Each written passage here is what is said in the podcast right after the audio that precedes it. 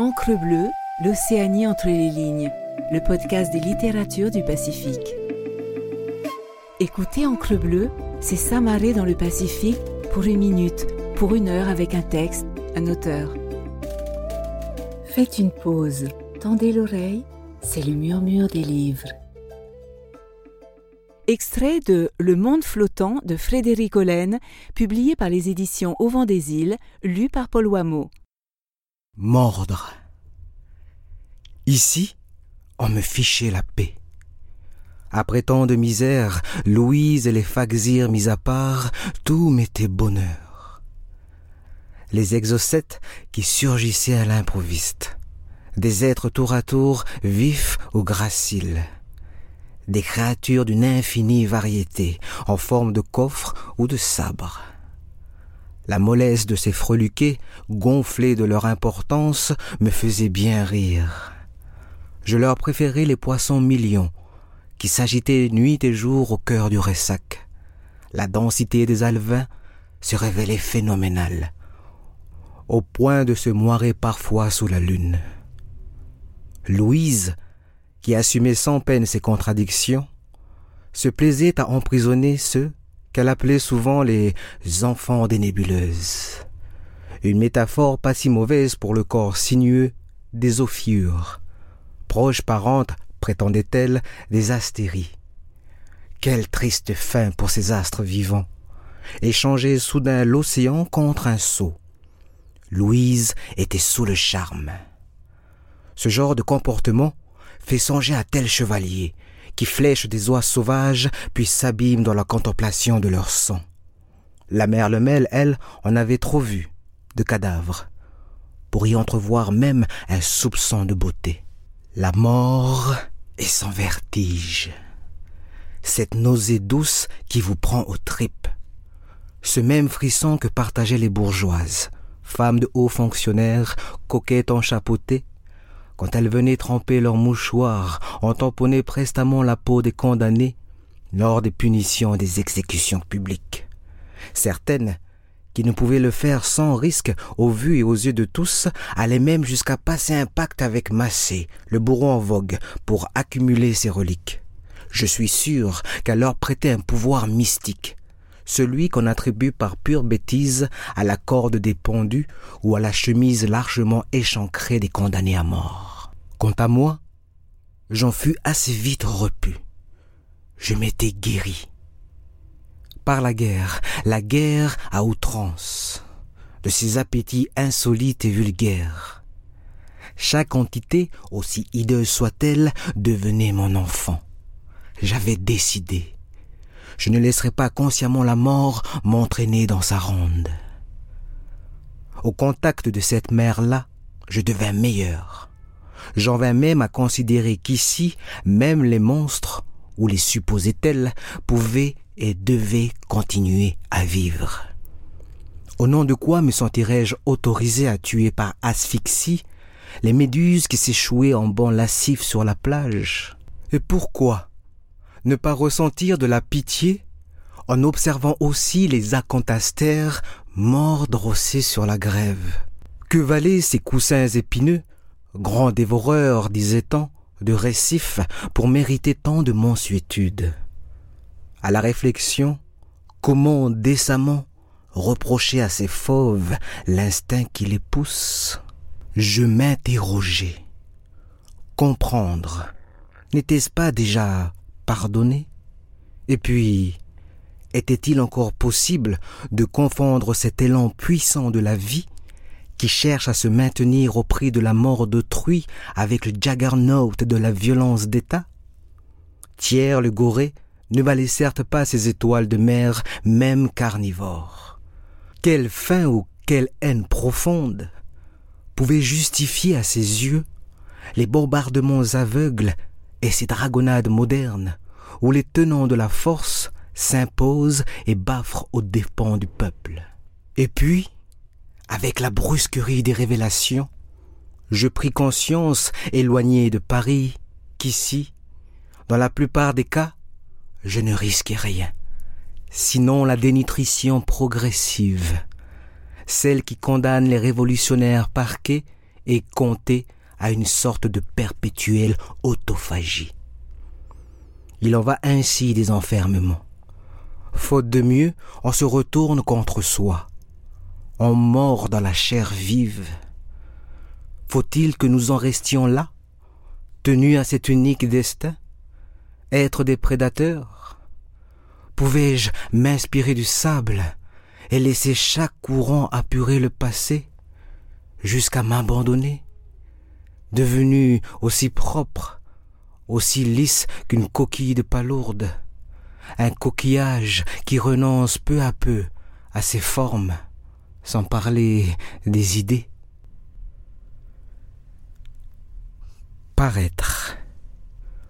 En pêcheuse avertie, je me passionnais pour cette portion de rivage. J'en épuisais les trésors. Des piécettes rangées par le sel et la foultitude des animacules dévoués qui entretenaient en douce ces arpents. Mes camarades de galère ne comprenaient pas que je les oblige à renoncer pour si peu au feu sur la plage et même à la collecte des étris pour la soupe. La cause était pour elle entendue. Louise m'avait contaminé, prise au ré de ses principes. Certaines exilées gageaient que le vieux sergent ne s'en remettrait pas. Bientôt, très bientôt, il se mettrait à raconter lui aussi des craques, à faire des histoires. Les philosophes et les philanthropes ne font pas bon ménage. Guerrières ou bienfaitrices de l'humanité, au bout du compte, il faut choisir, ne rien écraser, ne pas se moquer du sang sur les mains. Pourtant, le progrès n'allait-il pas de pair avec la souffrance? Qui devions-nous épargner ou pas pour accepter l'inacceptable? Moi, j'avais jeté dans la balance cosmique ma famille, admis que mes loupiaux sont sans moi, qu'ils aillent désormais seuls, privés de parents, qu'ils traversent sans bouclier ni amis, les palots glissants, et les dernières secousses d'un siècle que les Sibylles avaient déjà condamné. Le socialisme naissant, encore en proie au spasme de l'enfantement, en tressaillait de douleur. Quant à Périne, elle en était comme brûlée de l'intérieur. Elle se sentait plus que jamais purgée, bâtarde émasculée d'une vie qui lui enflammait encore le ventre malgré les années. Des miens ou de mes anciennes connaissances, je n'ai reçu aucune lettre, à part un mot de Rochefort posté par des filles de Newcastle, en Australie. Suivant, se pavanait-il en anglais, au nez et à la barbe de la censure. Il n'avait même pas signé. Quel intérêt? Sinon pour s'exposer à l'avance, tel que Manet l'avait peint in extremis au salon de 1881. Un héros vieilli, certes, mais d'une incontestable beauté. Mèche grisée, manchette non boutonnée, profil de pigargue, l'incarnation du rebelle absolu. Un homme libre qui toise d'un œil distant la mer trouble de la postérité. Qui dira un jour l'impact considérable des tableaux et dessins de Girardet, montrant Louise arrêtée ou bien en ange de miséricorde à Satori? Elle semble si frêle, si jeune, moins chevaline. La graine exquise d'une légende en marche. En la qualifiant par un étrange coup de génie, de viro-major, c'est-à-dire d'homme, Hugo ne l'aurait-il pas plus finement que nous tous percé à jour?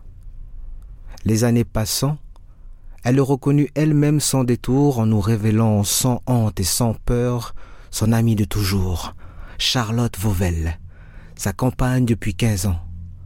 C'est la même qui, curieusement vêtue d'une jupe en Vichy et d'une écharpe à franges, apparut publiquement dans les pages de la vie illustrée. Puis la suivit qu'à un qu'à fidèle comme une ombre, le jour de ses obsèques, de la gare de Lyon au cimetière de Levallois-Perret, dans son catalphaque noir et son char à banc transformé en porte-couronne. Les deux femmes qui se connaissaient et s'appréciaient déjà avait d'ailleurs été initié le même jour, en septembre 1904, dans la loge numéro 3, dénommée Philosophie sociale, l'une des rares à admettre, et pour cause, la mixité. De moi, je ne gardais qu'un instantané. Une ancienne photo signée Appert, prise dans les avant-geôles de la République. J'y figure seul, bouche cousue sous ma coiffe.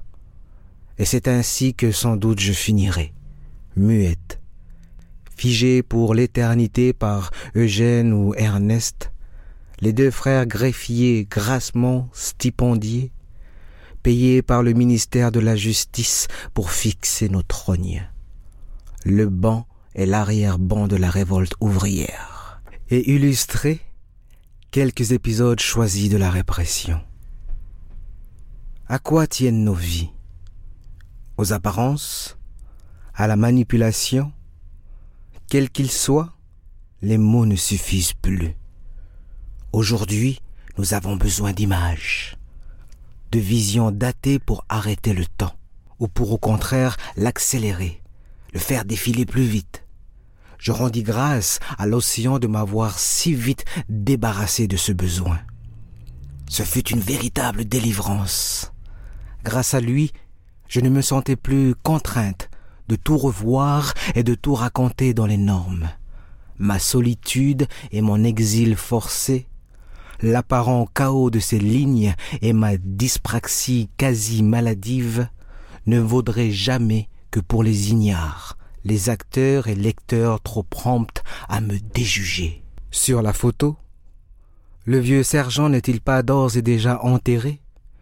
Réduit malgré le souffle des Marie Morgan à une rigidité de momie, si vieille et si lointaine que je sois de quel poids supplémentaire pourrais-je m'enorgueillir pour décrire, du mieux que je puis, cette période à celles qui ne l'ont pas vécue? Avec quelle brutalité ce temps nous moucha pour nous tuer ou nous éloigner? La plus habile consistait simplement à nous mettre en doute, à nous alourdir d'une sorte de pitié visqueuse et dédaigneuse une façon discrète de nous poignarder. Et ce que les flots de la destruction n'avaient pas été capables jadis d'emporter, finirait par se confondre à notre fatigue informe. Beaucoup disparaîtraient dans une quasi-douceur en raison de leur propre déliquescence. Et comment échapper à cette lente dégringolade si aucune d'entre nous ne figurait plus dans le tableau? Être sciemment oublié, écrasé par des mots qui nous vont et nous font si mal, au premier rang desquels le terme de pétroleuse. Alors que j'y insiste, seuls les artilleurs versaillais avaient, sans vergogne, brûlé via le ciel nos immeubles. Merci d'avoir écouté cet épisode.